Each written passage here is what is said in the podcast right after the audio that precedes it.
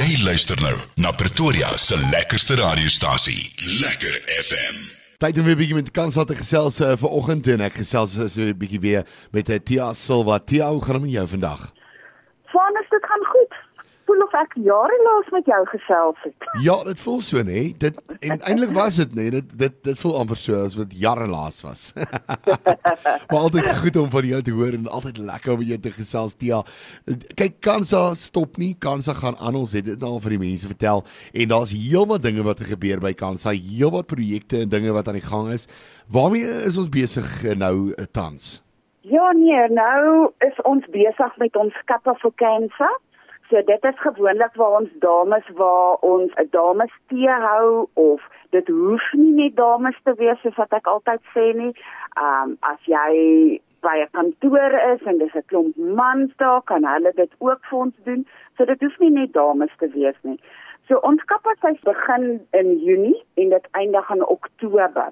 So enige tyd van Junie tot Oktober maand kan die mense daar buite vir ons 'n kappa hou.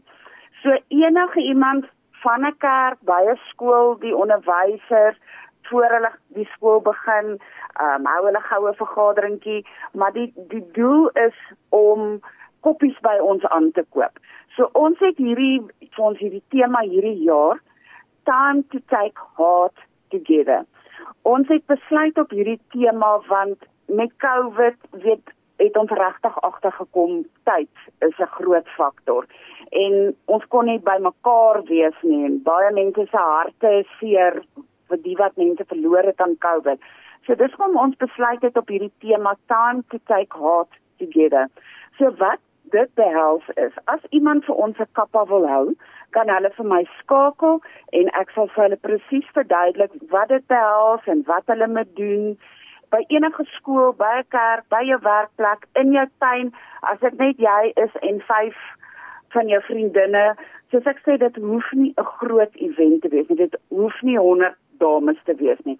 Dan het ons natuurlik in Oktober maand ons Kansa Spaar Tee. Daar soek ons weer gasvrouens wat wil deel wees. Dis R2500 vir 'n tafel en dan kan daar 10 aan 'n tafel sit. So ons is besig met die venue vas te maak. So sodra ons daai inligting het, kan ons dit deurgee.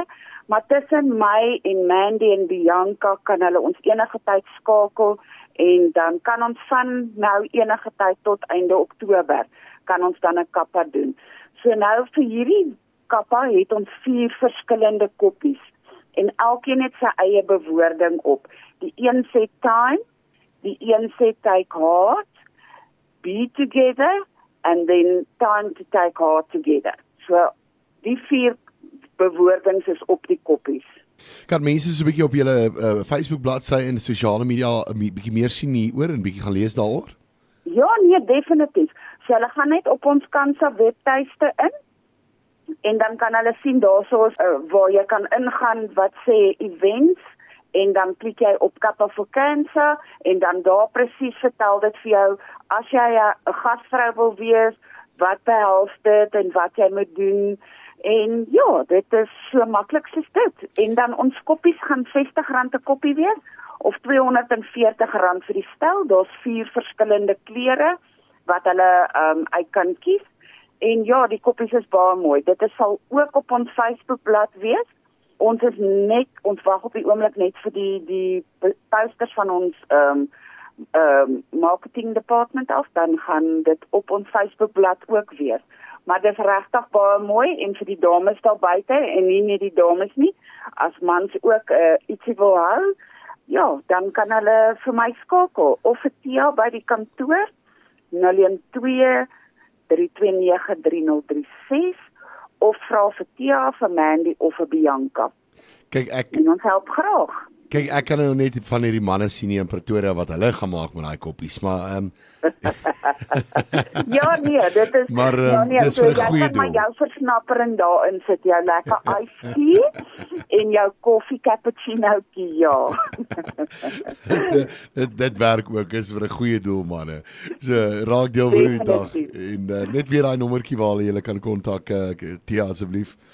By die kantoor is dit 012 329 3036 gaan ook my selnommer gee is 083 7840181. Asseblief skakel ons en reël vir ons 'n uh, lekker kap of vakansie. Dis vir 'n goeie doel. Daar's hy. Ja, baie baie dankie. Dit was lekker geweest om weer saam met jou te kuier vanoggend en baie sterkte en uh, gaan skryf in mense. Raak deel van hierdie dag.